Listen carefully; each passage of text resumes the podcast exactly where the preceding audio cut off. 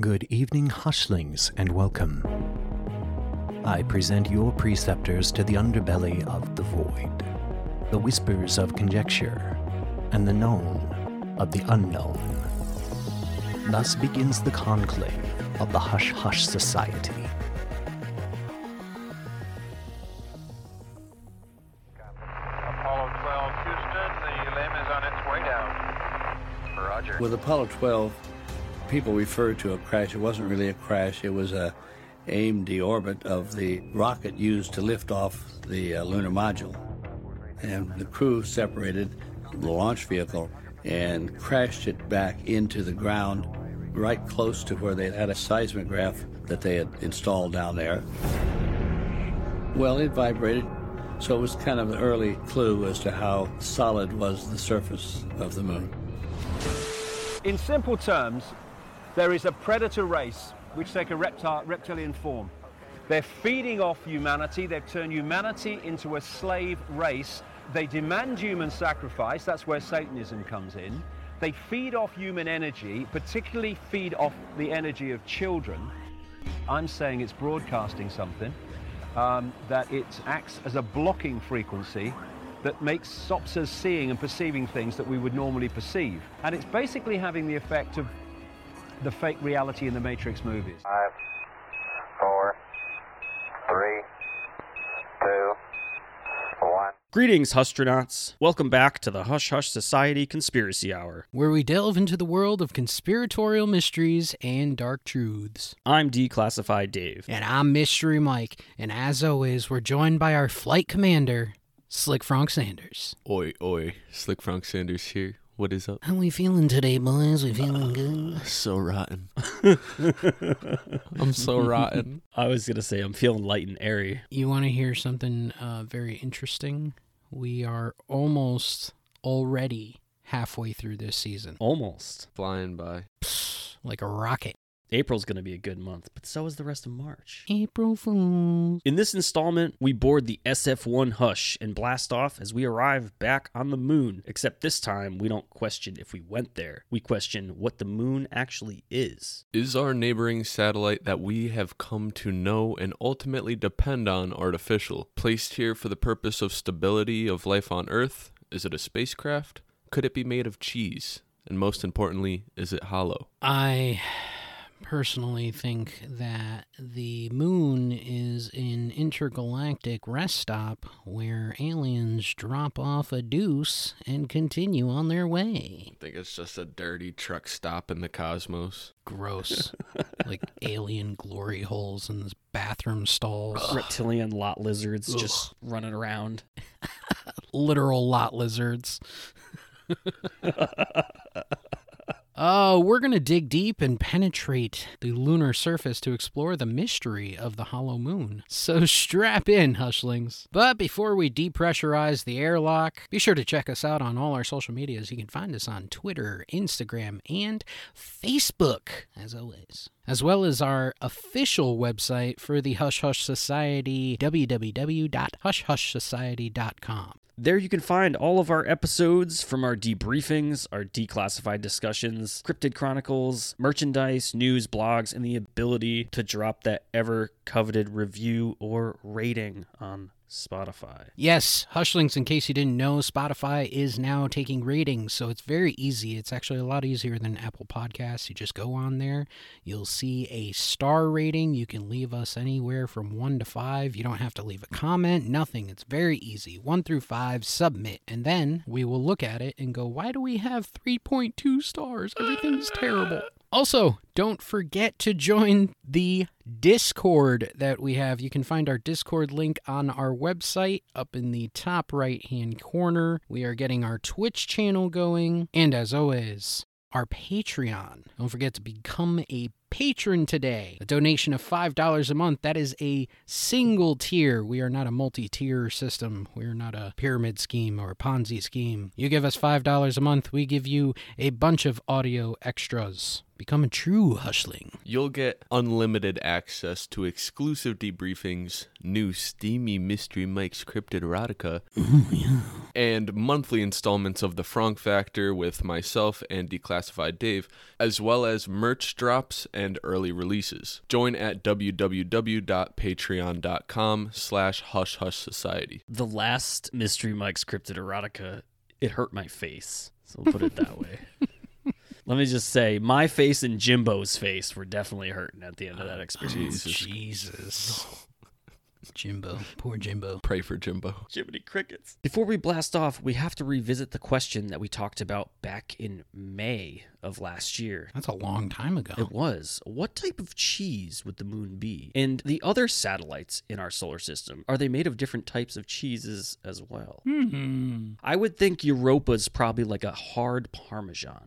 Jupiter is definitely a melting pot of cheesy fondue. I think our moon is, uh, it's kind of like brie. You know, it's got that outer shell and inside it's just soft, moist. I imagine it just being like blue cheese. I don't know. A quote from Carl Sagan in 1966 A natural satellite cannot be a hollow object, therefore, the moon may not be a natural satellite at all. Another interesting quote from Isaac Asimov It's too big to have been captured by the Earth. The chances of such capture having been affected and the moon having taken up nearly a perfect circular orbit around our Earth are too small to make such an eventuality credible. So, in other words, the moon is fucking fake. Yeah, fake moon, fake space, Flat moon. flat moon. Let's begin our journey with a little bit about our rocky companion. The Earth is tidally locked, as we've said previously, with the Moon at the average distance of 215,000 miles. It takes 29 days for the Moon to make a full orbit around the Earth, and it's the largest satellite compared to its parent planet, as well as the fifth largest moon in the solar system. Could you imagine traveling with the, the kids? You know, the guys are in the van, just driving 215,000 miles in Biden's America, paying $29 a gallon for gas. Mmm. No. Mmm. You need a loan for that. I stress about driving to work with gas prices looking the way they are. Grab another Slim Jim, kids. It's a long ride. You better have those pizza combos ready. Oh, those things are bussin'. Furthermore, the moon is about 2,100 miles in diameter compared to the Earth's nearly 8,000 mile diameter. We a tiny little ball. Yeah, got our nice little corner in the in the universe. Yeah. Wait, so so the moon is 2100 miles in diameter. That's less than the distance from east to west coast of America. Yes, that's probably like New York City to Denver. Denver, maybe. Yeah, probably around that area. Yeah. Hmm, already sus. Already sus, right? Yeah. Already sus. Let's get into some mainstream formation models of how the moon possibly came to be. The science of it all. We have a lot of science in here, actually. Science rules. Bill, Bill, Bill. Put your thinking caps on. It's gonna be a doozy. When they shut the lights off in science class in eighth grade and the whole classroom just turns into a fucking rave at the Bill Nye the Science Guy theme song. Yeah. And your friend is in the back row jerking off for some odd reason. Why did he wear sweatpants to school every day? Well, there are two ways that planets typically acquire moons through accretion or capture. The process of capturing a moon is just like it sounds. A moon will drift into the orbit of a planet and become trapped in its gravitational field. This is called captured theory. But why is the moon moving away from us at one and a half inches a year then, if we captured it? Because gravity isn't real. Hmm. Moon secretion. There you go. Moon secretion. The moon is secreting. The moon is so wet. What is the moon secreting? Cheese whiz. Moon juice. There's also accretion, which means that it formed at the same time as the planet from the accretion disk of the solar system. In our circumstance, circumstances, said that the most plausible model of how the moon formed was early Earth being struck by a Mars sized object called Theia and broke apart, thus creating an accretion disk. Then millions of years of orbit, and it creates the moon. There's also condensation theory, basically stating that the moon and the earth were formed at the same time, or the moon shortly before the earth due to the claims of it being older. There's also a theory that we've never heard of until this research, which is called fission theory, as fission means breaking apart. It's proposed that it was a piece of the early Earth that broke up due to the Earth spinning at unimaginable rates. Imagine it just throws it off. Ah. You ever wonder why we don't feel the Earth spinning so fast? Yeah, because it's not. Do you think it's not a globe? Are we becoming flat earthers? Okay, there's like stages to becoming a flat earther. I'm serious. Do tell. What stage are you in, Frank? Yeah, what stage? What part of the iceberg are you on? No, so it, it starts at where we were as a collective. Making fun of it? Making fun of it, yeah. We apologize. And then you research it, and then I don't want to get into it. Until you realize that all the scientific, the actual scientific experiments that were done to prove that the Earth is round are provable. Just like that documentary on Netflix, Behind the Curve, where they proved multiple times that there is a round Earth. Yeah, dude, that one was so good. Well, if you caught our Andrew Goff conversation, he had a very interesting theory. Hmm, yeah. truth. He blew the firmament off the top of my head. well, we can't talk about Hollow Moon unless we talk about ancient cultures. The Hollow Moon theory, also known as spaceship moon hypothesis, proposes that the Earth's moon is either entirely hollow or has a significant interior space. It's a massive chasm. And not only that, they believe the moon was intentionally hollowed out by aliens who brought our moon to Earth's orbit and placed it into position, while others think that the moon is actually a spaceship itself. Hmm, that's interesting. The Death Star. The concept of hollow heavenly bodies is not new. H.G. Wells borrowed from earlier fictional works that described a hollow earth, such as Niels Klim's Underground Travels by Ludwig Holberg, written in 1741. In the even older Zulu legend, our hollow moon was put in place by two brothers, Wawane and Mpanku, who had scaly fish like skin. Dry ass skin. That's interesting. Lizards. Lizards. Haha, you know, it all boils down to reptilians. Before we go on, this Zulu tribe, I did some research on it, and they call them reptilians. They're lizard people. Straight up. Straight up. Yeah, just lizard people. Interesting fact before we move on, speaking of reptilians, not to bring up our current situation that's going on. Did you know that what is it? The Russian some Russian flag shows a white knight putting a foot down on the throat of a reptilian overlord? No. Hmm. Yeah, saw that the other day. Some weird Russian flag shows a white knight, almost like the archangel Michael. Yeah. You know how he puts that, that his foot down on Satan's throat or mm-hmm. whatever. Kind of the same situation. Is that like a government flag? I have no idea. Gotta be like some separatist thing, right? I don't know. It brings into question: Is Putin secretly destroying reptilians? There's also major country flags like the Mexican flag, not as direct. It is a, an eagle. With the snake, right? The eagle or bird holding a snake in its talons is kind of a common image. It's also a religious image with Adam and Eve and the snake and Mmm. the forbidden fruit. Sorry, that was a weird left turn. Let's get back to it. They brought the moon to the Earth after stealing it from a great fire dragon and said to have emptied out the quote egg like satellite of its yolk. They milked the moon mm. and placed it in orbit around the Earth. Additionally, the Earth was shrouded in a layer of watery mist, which came raining down to the Earth once the moon came into orbit. Real quick, before we move on, uh, just a, an interesting little pop culture side note. So, there was this episode of Doctor Who where the moon was like exploding. It was kind of ending the world, a whole big thing. And it turns out that the moon was the egg of a dragon in that episode. So the moon wasn't actually exploding, it was the egg hatching and a new dragon or a new moon being born. Maybe they used this in their research to make that. That'd be cool. Yeah, Yeah. sounds sounds similar. Yeah. not? Not too far fetched. Going deeper into the Zulu tradition, this watery mist they talk of, Hmm. there are accounts of writings of other ancient civilizations that have described times before the moon was there. All these cultures have a flood story. So that 40 days, 40 nights in the Judeo Christian Bible could it have been when the moon came and then all Hmm. that mist, you know, kind of rained down. It's also eerily similar to the ancient Sumerian text where there are two brothers, Enki and Enlil, who were responsible for instituting first civilizations of man and often depicted wearing fish garb. They had wings too, but they're also monstrously tall. Giants. And I know that there's reports of reptilian beings being up to Mhm. 15 feet tall. So, very interesting characteristics. I think the weirdest thing for me about this whole part is the fact that there are cultures that say the moon wasn't there at one point. As if it's like a recent, well, as far as mankind goes, but a recent development. They're saying like 11,000 years ago. They're going out of their way and stating like there is no moon, or they're just not depicting it in texts and whatnot. I would imagine if there's a watery mist around Earth, if we're talking about these cultures that were 12,000, 11,000 years ago, especially the Sumerian text, if we're talking about a mist that's on the Earth and then all of a sudden it rains down, that means the atmosphere and the weather patterns of the Earth was completely different then. But then they talk about that the moon wasn't there, and until the moon got there, that's when they lost that. And now you have blue skies and variable hmm. clouds. That's really weird to me. That's taking those statements at face value, though. No interpretation, no, you know, wording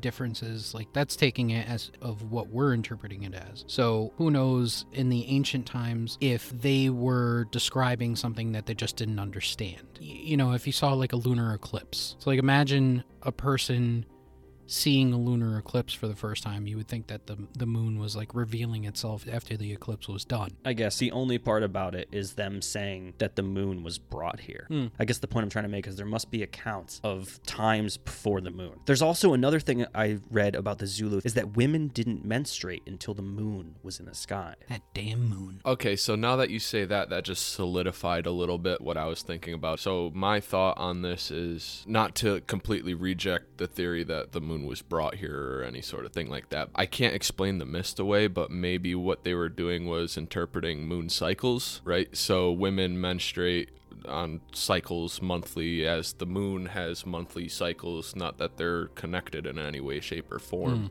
I, I don't know No, that's that's an interesting uh, that's an interesting thought. Yeah. hmm There's one popular theory that we've talked about extensively that Stanley Kubrick created an elaborate hoax for NASA and astronauts like Neil Armstrong who didn't actually go to the lunar surface. Hollow Moon is similar to the more well known Hollow Earth hypothesis, which was a common thread in pre spaceflight science fiction writings. As we stated all the way back in Debriefing 16, the first mention of a Hollow Earth was made by scientist Edmund Halley in 1692, but the Hollow Moon wasn't mentioned until H.G. Wells' 1901 novel, The First Men in the Moon In the moon. in the moon. You know, I bring it back to the thought that I had during Hollow Earth is that it's possible that there are caverns and there are pockets of emptiness within the moon. Why is that not possible? Not saying that maybe the whole thing isn't hollow, but again, like we said in Hollow Earth, couldn't it just be just massive pockets of, a void? Could be. Maybe it didn't form, you know, as solid. I would think that that would be more likely, if not just as likely, that we're dealing with that same thing on Earth. What you're trying to say, I. Hmm.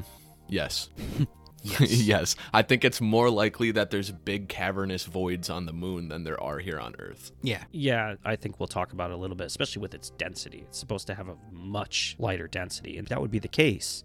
And that's the whole argument here is that mm-hmm. if there are major voids, but is the whole thing hollow? You know, that's what we're getting at. I think with the Yeah. Earth, if there was any hollow voids in the Earth, we're supposed to be on a crust that's floating on a molten mantle. But what if there's another crust and that's floating on water? Who the fuck knows? We can't get down there. True. Let's start digging. Let's do it. What was that movie, The Core? Terrible.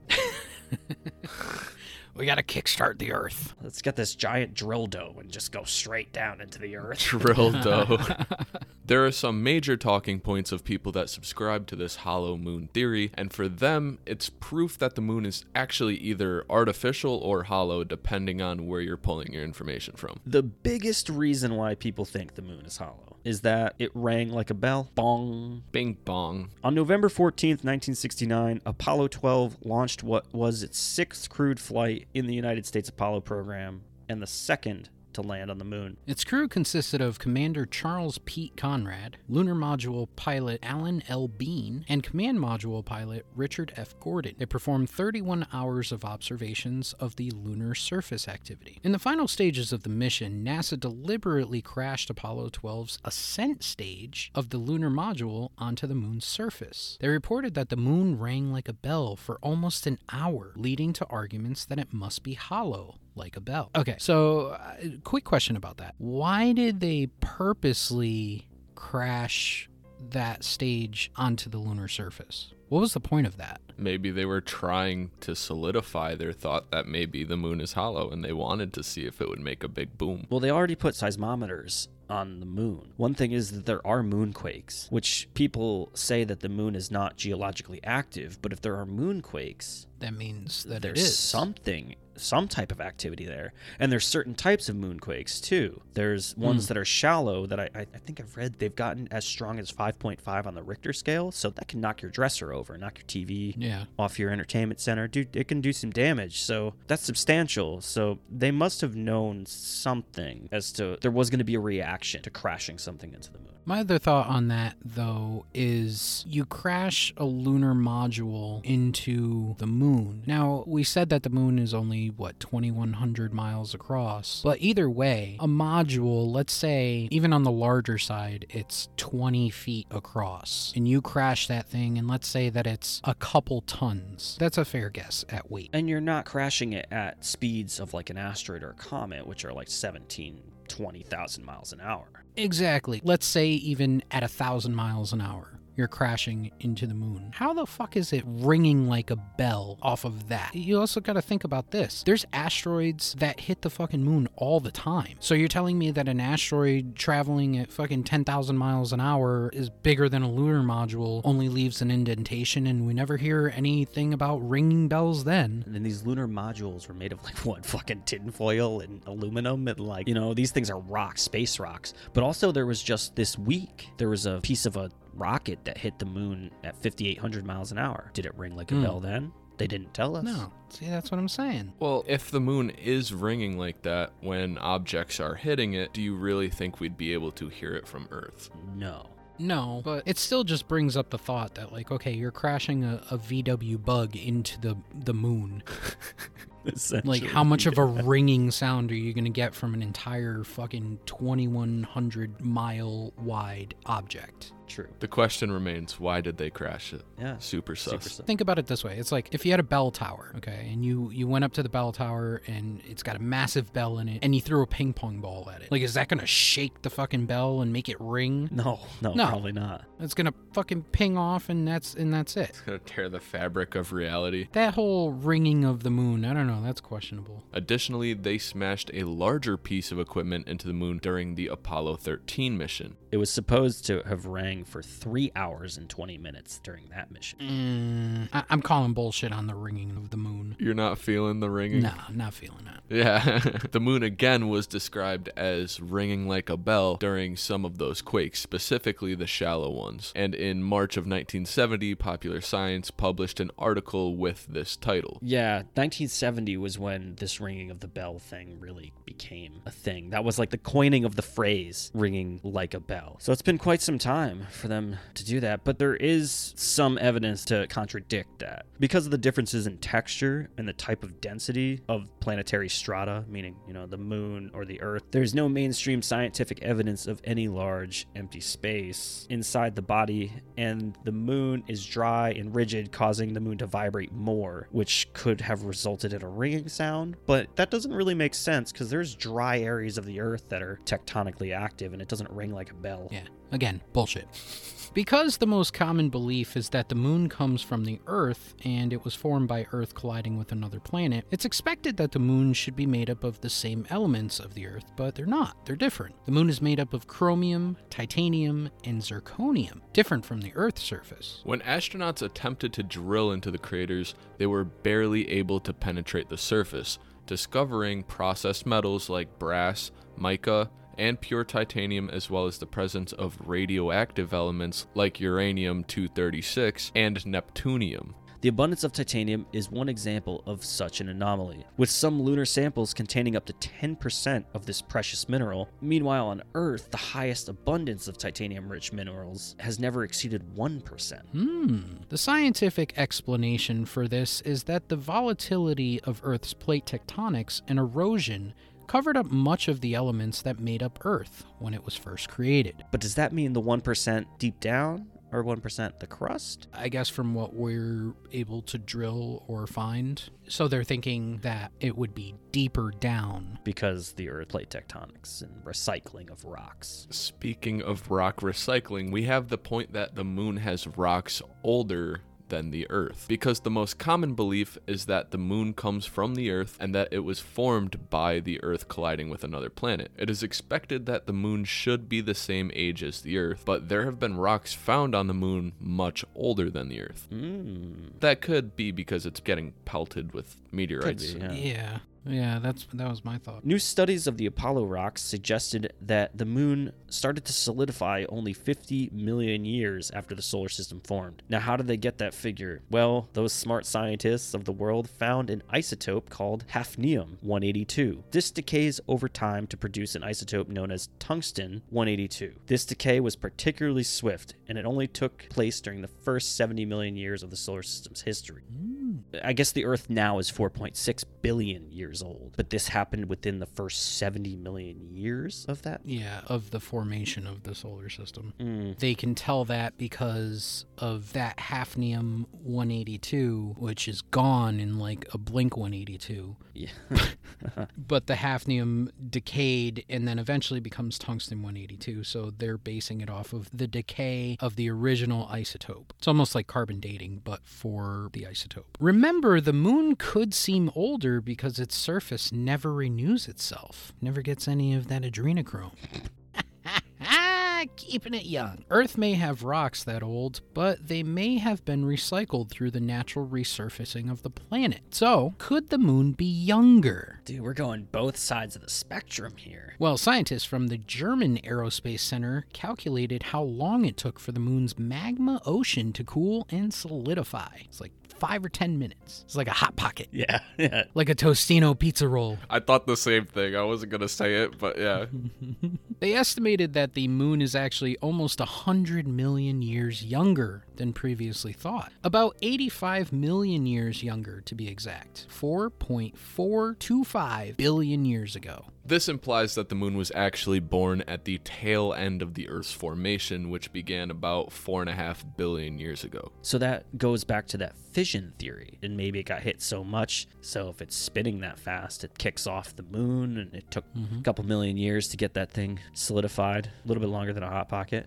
Just a little bit. The craters are thought to be the result of bombardments of meteorite and asteroid impacts, meaning there should be a certain proportion between their depth and width, and the craters are extremely uniform in depth and shape, no matter the size. The craters are a big, big argument for this because they're Too perfect? yeah, they're the craters are, are too perfect. Yeah, they're they're all circular. There's no oblong craters. I mean, there might be. Probably find a couple. It's almost like something got hit dead on. You would think that they would be deeper. I mean, they almost all look like kind of the meteor crater out in Arizona, which is fascinating. Go to it if you've been there. It's, it's amazing. It's a very large crater. Some appear to have a convex and a convex is the opposite of a concave. So it goes in like a crater, but in the middle, it's almost like a dome. And Mm. a lot of scientists theorize that that's completely unnatural. You don't see that really ever in any formation, at least on Earth, with visible meteor craters, especially taking the crater out in Winslow, Arizona. It's dead flat in the center. Yeah. That's kind of weird. So it indents, and then in the center, it's concave? Or are they saying that the whole thing is concave? No, so concave would be the actual picture the crater as a concave, the whole crater itself. Now take the convex would be taking a cone and putting it in the center of the bottom of the crater. Yeah, so the dome part is in the center. Yeah, so like Crater Lake, Mm. it's got a almost volcanic. So I mean that Yeah. could explain it too. Could they be ancient volcanoes? Could the moon have been massively volcanic in its past and that's the remnants of a volcano? We talked about the Richat structure. That one has multiple circles that could have possibly the mainstream argument is that it's a bunch of collapsed lava domes. So could those some of those larger craters that have convex in them just be, you know, lava domes from ancient volcanoes? I don't know. The craters are very strange on the moon. Yeah. I'm just geeking at the fact that at one point in time, our moon was just Mustafar from Star Wars.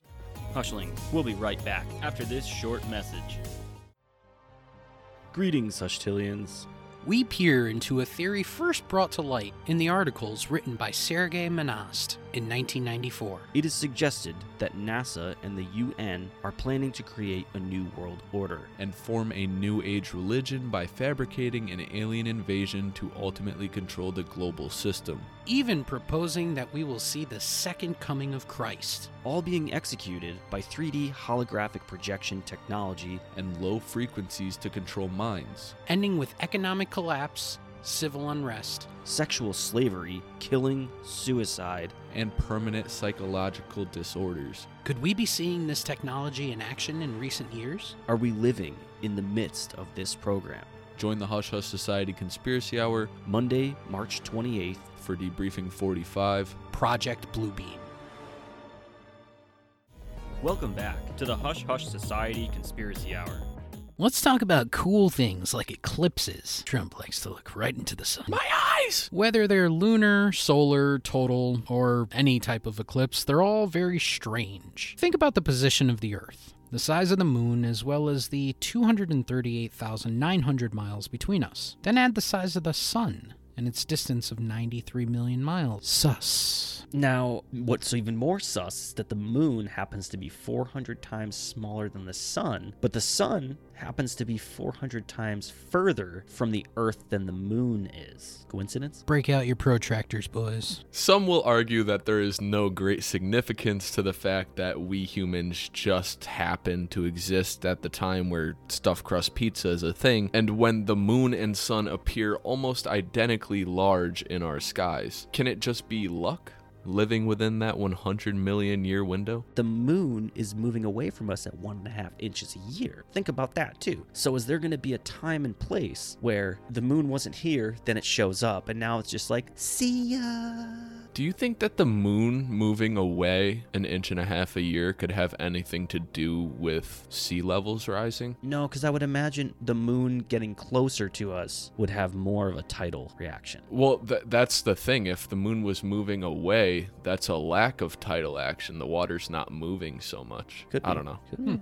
Hmm, never thought of that. There's always the question why? Weren't humans here before that window? Hmm. Think about it. Really think about it. Really marinate on that. Secrete that. Guys, let's get dense for a minute. Fucking dense. The least convincing thing about this whole thing is the density, which relies on the fact that the moon is lighter than the Earth. If we believe the theory that the moon was created as a result of an impact with Earth, then the two would surely have the same density.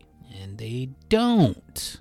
But taken to the argument that the moon is what, a quarter of the size of the Earth? I mean, their mass is definitely not the same. But the densities, I mean, could they be different? What if the moon, no. if they were smacked together by an impact, it was two bodies that blew up, the moon being so much smaller could have had a different accretion period? You know where I'm getting at? You know, like the Earth could, could have taken way longer than the moon solidifying, and that could have been some difference in chemical process of rocks. I mean, I'm. I'm not a fucking scientist, so. Hmm. I don't know. It's a head scratcher because if you take a bowling ball and you smack it in half, and you know you, you get a little third of the bowling ball on one side and the rest of the bowling ball is on the other side, the density is going to be exactly the same, even though they're two different sized pieces. They both came from the same piece. Yeah. That's also a very simplistic explanation because you got to think. Yeah, yeah. You're pulling it from cosmic science. Yeah, and at the time that this would have happened, both the Earth and the Moon would have still been forming what they are today. They would have been in some sort of semi gooey state. I guess the density really plays a part in the gravity too. It's only about 60% of Earth's density, so it's a little bit different. And the moon's gravitational force is 16% of the Earth. I'm not a mathematician, but is there something there? Is there another connection between the 400 and the 400, you know? yeah, it's more more coincidences. Yeah, I've heard a lot of the 33 number too. If you take all the mathematics with like the way that Jupiter is or Saturn to the Earth and the orbit of the sun and the moon, it's like all like computes down to like the number 33. Very strange. Look into that. It's an interesting part of it. Well, we can't talk about this theory without bringing up some major conspiracy theorists that have brought this up. And one of them being our friend David Icke. Shout out David. And he talks about his Saturn moon matrix, which he introduced in his 2010 novel, Human Race, Get Off Your Knees, The Lion Sleeps No More. In that novel, he suggests that Earth and the collective human mind are manipulated from the moon, which is a spacecraft in an interdimensional portal the reptilians control, or the Anunnaki. A quick tidbit on the Anunnaki. They are known as a group of deities of the ancient Sumerians. According to Zecharia Sitchin, the Anunnaki hybridized their species with Homo erectus via in vitro fertilization in order to create human beings as a slave species. Their atmosphere was made of gold and they needed it. The Moon Matrix is a broadcast from that spaceship to the human body computer, specifically to the left hemisphere of the brain, which gives us our sense of reality, and it's quoted in the novel. Quote, We are living in a dream world within a dream world, a matrix within the virtual reality universe, and it's being broadcast from the moon. Unless people force themselves to become fully conscious, their minds are the moon's mind. Do you think that was the Wetiko thing he was talking about? The Wetiko consciousness? Yeah. Uh, it could be related. He did say that the the Wetiko consciousness was like a dark energy. True, and that's the way the reptilians supposedly feed off human beings is fear and anxiety and Mhm. dark thoughts. They must love this generation. Holy shit. Okay, so not to jump ahead to the end, but there is the Reddit conspiracy that the Earth is a prison and that the moon is kind of the guard tower. So, hmm. you know, going back to a spacecraft or some sort of base being on the moon, we are trapped within our planet. We've never actually been to space. This all goes back to a lot of the things that we talked about maybe in Flat Earth and a lot of the things that flat earthers themselves will say about NASA and about our travels to space and whether we've been to the moon, whether we've left the firmament, whatever the argument may be. But that we are prisoners on this planet and that our overlords are posted up on the moon, ensuring that we never leave. Very interesting thought. Well, you know, you might have just answered one of your biggest questions on flat Earth, and that's why do they lie about the shape of the globe? Could be. I, I wouldn't. I wouldn't say the shape though, because that's that still wouldn't explain the the shape, but that would explain maybe the possibility of a firmament. So let's say that we are in some sort of prison complex on this planet Earth, then a firmament just kind of makes sense. You know, it's like the Yeah. barbed wire fence at this point. Yeah. Mm-hmm. But also, and this is where we get into the stages of becoming a flat earther, right? So, so Yeah, let's say, yeah. okay, Yeah. let's say that our prison guards, for lack of a better term, are on the moon and they are observing us. The best way to observe us would be on a flat plane. Obviously, you can't observe all of your prisoners if some of them are on one side of the earth and the others are on the other side of the earth, you know? So it would make sense that it's just like a prison yard. You know, everybody's out on a flat plane while the guards are elevated above watching down. Fuck, man, that just freaked me out. yeah, a little spooky, right? It gets spookier. Oh man. In 2012, he added in another book Remember who you are, remember where you are, and where you come from. And he talks about the rings of Saturn as being an ultimate source of the signal, and that the moon ultimately functions as an amplifier, and the frequencies broadcast from the hexagonal storm on Saturn's north pole and are amplified through the hollow structure of our artificial moon, keeping humanity trapped in a holographic projection. Dude, Andrew Goff said something about that storm, too. Ooh. Oh boy. Oh boy. David is quoted from an article in May of 2016 saying, quote, It is more likely that what we have here is a very ancient spaceship, the interior of which was filled with fuel for the engines and materials and appliances for repair work and instruments, observation equipment, and all manner of machinery. He then goes on to say, perhaps it's even the home of a whole civilization envisaging a prolonged thousands of millions of years of existence, and long wandering through space thousands of millions of miles. And the hull of such a spaceship must be super tough to stand up to the blows, the meteors and sharp fluctuations between extreme heat and cold. That's interesting. Mm-hmm. So, in his explanation, the moon is a ship. It's the Death Star. pretty much. It is a ship that has been traveling for millions of years and then ended up here. in the perfect placement. Hmm, in the perfect placement where it doesn't rotate. That's what's on the dark side of the moon, just a bunch of thrusters. Oh. China is on the dark side of the moon. This brings us into our next big proponent, Max Spiers. Spiers was a conspiracy theorist that spoke a lot about the moon, Nazis, and Draco reptilians. He has stated that he has had various out of body experiences, was an MK Ultra victim, including the belief that he had been given supernatural powers at birth, making him a super soldier. Very interesting. Spiers unfortunately died July 16, 2016, in Warsaw, Poland, while he was visiting a friend and working on a UFO documentary. He supposedly died of a Xanax overdose while having pneumonia, and allegedly was vomiting up a quote, dark liquid before his death. yeah, that Max Spiers thing is very sus. I almost want to do like a deep dive into Max Spiers one of these days, maybe as an extra or, you know, a bonus episode or something, because that man was spouting some stuff, and governments definitely didn't want him around anymore. He almost had some parallels to Corey Goode, but he went more extreme, in my opinion. Yeah, he was going for the throat of the government. Yeah. I would love to do a little bit more on him because just like anything else that we cover that's like really kind of deep and they're trying to bury that information, when you Google this guy, you're not going to find too Yeah. much. You're, you're going to have to like really, really, really dig to see what he was into and what he was preaching. Let's see some of the things that Max quoted during an interview shortly before his passing. He goes on to say, Eh, the moon, what is the moon? What is the moon? It's not a natural object. I think it was part of something else and then moved into this specific spot to be used for a number of different reasons. As an amplification system, for Saturn, Mm. which we can talk about, but I think there are multiple Nazi bases and Draco bases on the moon. Interesting. We always go back to the Nazis. he continues They seem to be able to get on the Fourth Reich and the Dracos to some extent. He also says there is a soul catching machine which is there on the moon. So, like what you said before, it's a prison. Your soul can never leave the earth. Hmm. Hmm. Going on. So you get amnesia when you go through the machine. I sort of have a feeling of remembering it and wanting to pull away. I remember being killed before.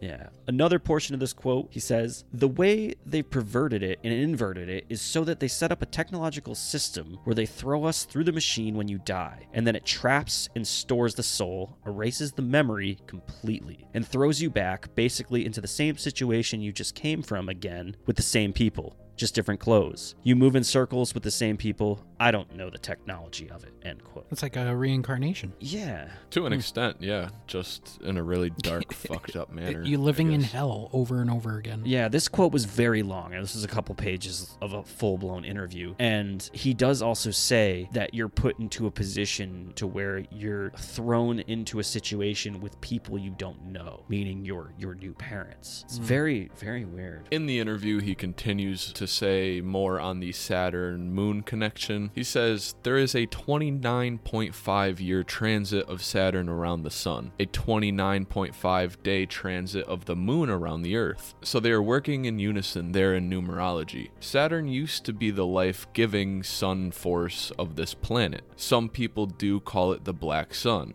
I have heard of that. It's a very beautiful, life giving planet, and this consciousness that has taken over, whatever name you want to give it, I find it difficult to put a name on it. It's a parasitic consciousness, right? It took over Saturn somehow. The Black Sun, that goes back to the Nazis. Yeah, and mm. parasitic consciousness, that's what David Icke was talking about with the Wetiko consciousness. Yeah.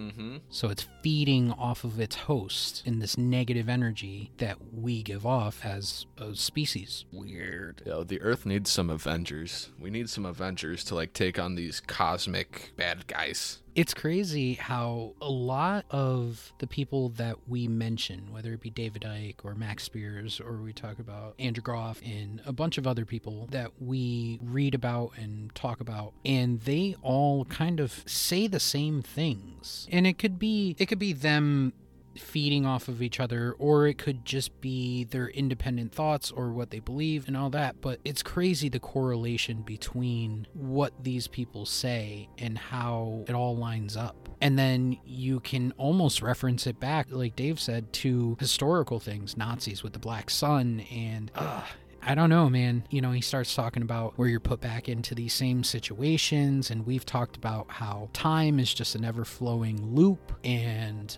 There's civilizations that talk about reincarnation. Uh, it's, it's just, ugh. it's so widespread and it's such like a large thing that it makes your head hurt. A little bit. you know, like realistically, if you were to put all this stuff you know on on paper and look at it all you could probably connect all of it together and i think it would be just daunting to know that this was all connected literally everything That goes back to simulation theory. I mean, David Icke earlier in this episode, what we said is that humanity is trapped in a holographic projection. Hmm. So, is it a Draco reptilian sim? Well, yeah, I was just thinking, how big did we say that the supercomputer would have to be for the simulation? oh galaxies Huge. yeah it'd, ha- it'd have to be massive In our current technology. Yep. Mm.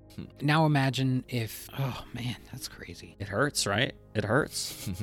Yeah, wild thoughts. Well, Spiers goes on to say Saturn has the highest and lowest frequencies in the solar system. So they bound it with a ring, that energy ring around it, and trapped the lowest frequencies it possibly could have, pushed it through an amplification system on the moon. So the frequencies are amplified to the moon and focused down to Earth, creating the false reality we live in. Scary! that just gets super deep. What if the asteroid belt was another manufactured part of the solar system to keep us away from Saturn? Sorry, wacky mm. thoughts. well, I think that's what he's implying here. Well, the rings of Saturn. Yeah. Yeah, we'll find out when we get recycled. Moving on, we have Michael Vasin and Alexander Shcherbakov. And in July of 1970, the two were then part of what was then the Soviet Academy of Sciences. And they came up with the hypothesis that the moon is a spaceship created by unknown beings with superior technology of that to the Earth. The article was titled, Is the Moon the Creation of Alien Intelligence? And it was published in the magazine Sputnik, which is the Russian version of Reader's Digest. They claim that huge machines would have been used to melt rock and form large cavities within the moon, with the resulting molten lava spewing onto the moon's surface. The moon would then most likely consist of hull like inner shell and an outer shell made from metallic rocky slag. For reasons that are still unknown, the quote, spaceship moon was then placed into orbit around the Earth. That's their hypothesis in a nutshell. So they proposed in 1970 that it had a metallic rocky slag. So is that like all the titanium and brass? Mm, melted titanium. Yeah. Yeah, the processed metals that could be on the outside. I've also heard that the moon's surface, the areas that are the darker spots, are supposed to be like solidified basalt or whatever, lava rock. Is that where they secreted from? Well, maybe that's able to tie back to it ringing like a bell, right? So if the outer shell was made from a metallic substance as opposed to, say, moon dust, and the inside was hollow, I could see that making more of a noise than it just smacking into a big ball of space rock, you know? Yeah. Mm-hmm. Mm-hmm. I don't know. In 1976, George H. Leonard published Somebody Else is on the Moon, in which he took numerous NASA photographs of the lunar surface and reprinted them. He suggested that large scale machinery was visible in the pictures. Could this be why we never went back after Apollo 17? So, quick thing about this, and it kind of relates. Um, in 1994, there was a joint project between NASA and a ballistics defense program, which is kind of weird. Ballistic Missile Defense Organization, they were known as. And in 1994, they launched a project called Project Clementine. Now, this was it was to test sensors and different spaceship components, things that they were going to put onto uh, shuttles and observe them over long periods of exposure on the moon and in space to make sure that they could be used correctly in new ships. So they went and,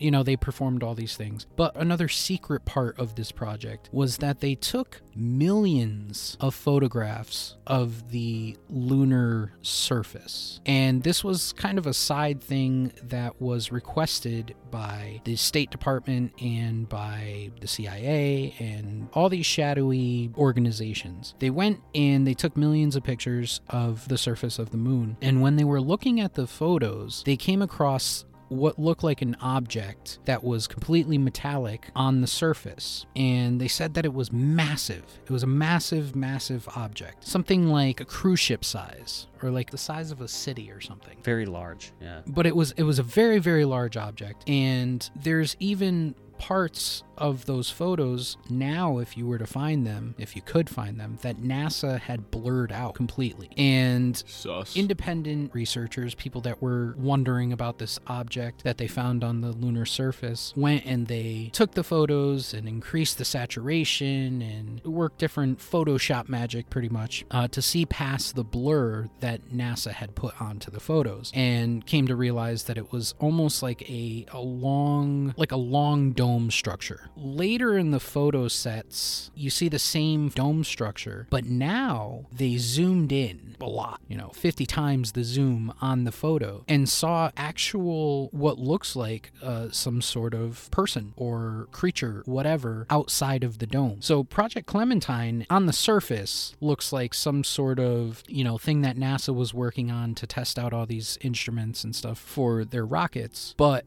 in reality, it became so famous because of these photos and because of this object that could be on the lunar surface. It definitely was on the lunar surface. If you've seen these photos, you could probably look them up. You can go to Google Moon on the Google Earth app and see a ton of redacted space. Yeah, that's the thing. If NASA and all these government organizations didn't have anything to hide and they weren't worried about this or that, then what is the point of redacting these things? And what is the point of blurring these photos? And what is the point of making these things disappear from the public eye? They're hiding something. I mean, it's gotta be something. It's gotta be something, especially when you're looking at an object that is that massive on the moon. Also, why haven't we been back? Scott C. Waring, a known conspiracy theorist, has been analyzing these picture sets from NASA's satellite images and believes that he has spotted several of these artificial structures. The UFO hunter wrote on his ET database, quote, "You are looking at cities on the moon." He says, "You see, there are three types of buildings that I have identified on the moon. First is the metallic buildings, which have angles like human buildings." But these are always smaller compared to the other two. Second, there are white ceramic buildings. Third, there are dark buildings, and they are massive, up to hundreds of kilometers long. They often have small buildings near their entrances, with many, four to eight usually, tunnel like attachments going back and forth. Hmm. What are they doing up there? That further makes me think that there is definitely something on the moon, and maybe we're in fucking prison, man. Yeah, Yeah. that's that's that's our guard tower right there. Yeah. Well, let's talk about the science. Mainstream scientific opinion on the internal structure of the moon overwhelmingly supports a solid internal structure. Of course, it does, with a thin crust. Love that thin crust. An ex- mm. Not better than stuff crust, though. Nope. You can have both. An extensive mantle and a small, dense core. Analysis of lunar seismic data has helped constrain the thickness of the crust to 27 miles. The research indicates that the core contains a small percentage of light elements such as sulfur, also found in a layer around our very own core. The crust of the moon is not made up of cheddar, but it is in fact made up of a rocky surface covered with regolith. This layer can be as shallow as 10 feet or as deep as 66 feet. That's a lot of sand. It's a lot of cheese. That's a lot of reg. That's a lot of regatta. the crust of the moon is also about 38 to 63 miles thick, depending on where you're at. Dummy thick. Most of the interior of the moon is made up of the lithosphere, which is about 620 miles thick. It supplied the magma necessary to create lava plains on the surface in its early life, the ones we talked about. NASA suggests that the moon may have a solid iron core with a radius of nearly 150 miles, surrounded by a softer and somewhat molten liquid iron outer core with the radius of roughly 205 miles. So if it's somewhat molten, does that mean that the moonquake, Moonquake. it's got to be geologically active? It's gotta be. It's the only way to account for moonquakes. That's some of the science, and I think most of that science was done in the 60s. So None of it's valid. None of it's real. They just pulled a bunch of numbers out of a bingo ball and just slapped them onto the documents.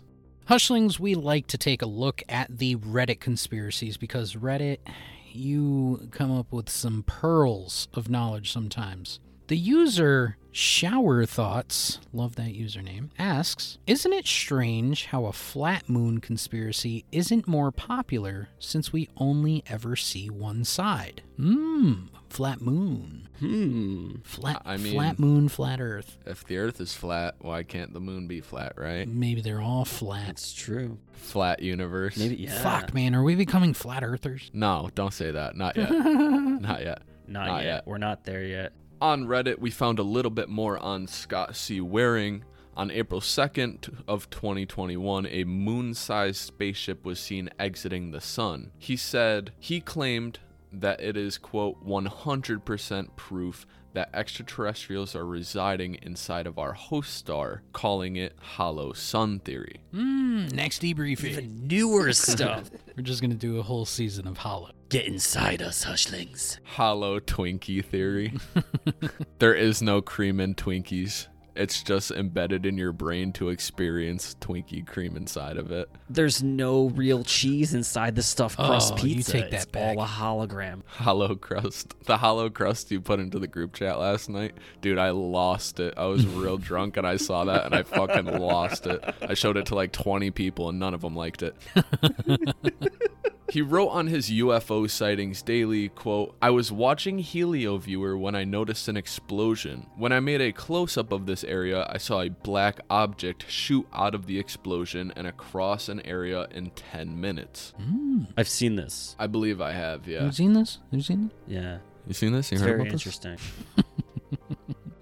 Well, boys, we got pretty hollow with this one. Interested to hear the final thoughts. David, what do you think about the hollow moon? Ah, I'm on the fence. I don't know. I still I'm still not a flat earther, so I'm still not a hollow earther either. So I think that the moon is probably more along the mainstream. It's just a freak thing. Hashtag blessed. And that's just the way it is. But then again, there's a lot of people that do talk about major connections, you know, with the Saturn moon matrix and the broadcasting with some of the conspiracy theorists that we talked about. But then the Zulu tradition, the moon coming here late. So for me, I'm on the fence with this one. I think it could be, it might not be. I haven't been to the moon. Neither has anybody else.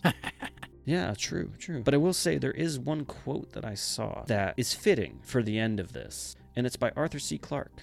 And he said, Two possibilities exist either that we are alone in the universe or that we are not. Both are equally terrifying. And I'd say after this and talking about us being in a earthly prison, I'm pretty terrified. Hmm. Well said. Well said, sir. I, I will say that, much like the hollow earth theory, I kind of believe that there are pockets of the moon that could be hollow. Is the entire thing hollow? Doubtful. But when you look at the evidence of there being structures on the moon, of NASA going out of their way to block out certain photos of the moon and constantly using Photoshop and just all this secrecy that these government organizations and government oversight has provided us, there's something going on on the moon. Whether it's other countries or ourselves that have bases on the moon, whether the moon is, like I said, maybe some sort of galactic rest stop, Cheesy outpost. remains to be seen. I don't think that it's ever going to be something that we see in our lifetime. Maybe I'll be wrong about that. The thought of us living in kind of an eternal loop hellscape and not being able to escape the earth and living within this prison is intriguing and terrifying. It's kind of an existential crisis if I think about it too much. So I'm not going to. I will just say, as far as Hollow Moon, I'm kind of down the middle, like you said. I believe that there are caverns to it. I believe that there is something going on, but entirely hollow, probably not. Frank, final thoughts? Slick Frank Sanders. Frog's final thought. Open your eyes and look at the moon. Open your eyes. Open your eyes. Stare at it when it's fully illuminated. Burn your retinas out. Yeah, this is this is a tough final thought for me because I'm torn into many different directions on this. I don't think that we've been to the moon, right? I've stated this before. So for them to be covering stuff up on Google Moon or whatever it is, satellite images with redacted areas and blurred out, that's super sus. What are they hiding? And then when you take away that blur and you're seeing these structures, it makes you wonder what are they doing up there? Have humans been up to the moon? Possibly. Is it China? Is it Russia? Is it the US? Is it Nazis? Is it Draco reptilians? Possibly. I can't say. Like you said, Dave, I haven't been there. But I've been under the impression for years that there's like these otherworldly, other dimensional dark entities at play manipulating our, our reality to some extent, manipulating the factors of the universe. And maybe we are just in some real freaky prison and they're just up there doing guard tower stuff and soul recycling. That very well could be what reincarnation is, and that could lend a helping hand to the whole deja vu thing. Do I think that the moon is hollow? Yes and no. If it's naturally hollow and cavernous, like the Earth probably is, sure, yeah, it's hollow. Do I think that it's full of machinery or a spaceship? Not necessarily. Hmm. I, I do believe that there's definitely something going on, whether it's us or someone else. It's, it's the perfect place to spy, Yeah. especially with our civilization. Like both of you said, the perfect guard tower. Well, that's going to conclude our mission to the moon, astronauts. What did you think about Hollow Moon Theory? Was there anything that we missed? Was there any information that we glazed over? Did we miss the landing pad to the Hollow Moon? Let us know your thoughts on this topic, or really any topic that we've covered. You can always hit us up at our email contact at hushhushsociety.com. Be sure to tune in for Debriefing 45, where we peer into the skies for Project Bluebeam. That will be streaming everywhere Monday, March 28th. Ooh, that's a big one, Hushlings. A lot of you guys have been asking about it, and we are going to dive. Big boy. They're turning on the projector. We also have another exclusive debriefing that will be available for all our patrons this Thursday coming up. Good old St. Patty's Day, where we hop into the pot of gold with one of our actual patrons and explore the lore of leprechauns. They're just Irish duendes. One last thing, Hushlings. Kiss me, Blarney Stones. Pot liquor. Oh, no pot liquor. Tune in on June 6th for our 50th debriefing and 5th live show. Keep your eyes peeled for the details. It's Gonna be a big one. I think next episode we'll let everybody know. Yeah, halfway point. Yeah. Thank you again for joining us for another debriefing of the Hush Hush Society Conspiracy Hour. I'm Declassified Dave. And I'm Mystery Mike. And I'm Slick Frank Sanders. Until our next debriefing, remember the best kept secrets are hidden in plain sight.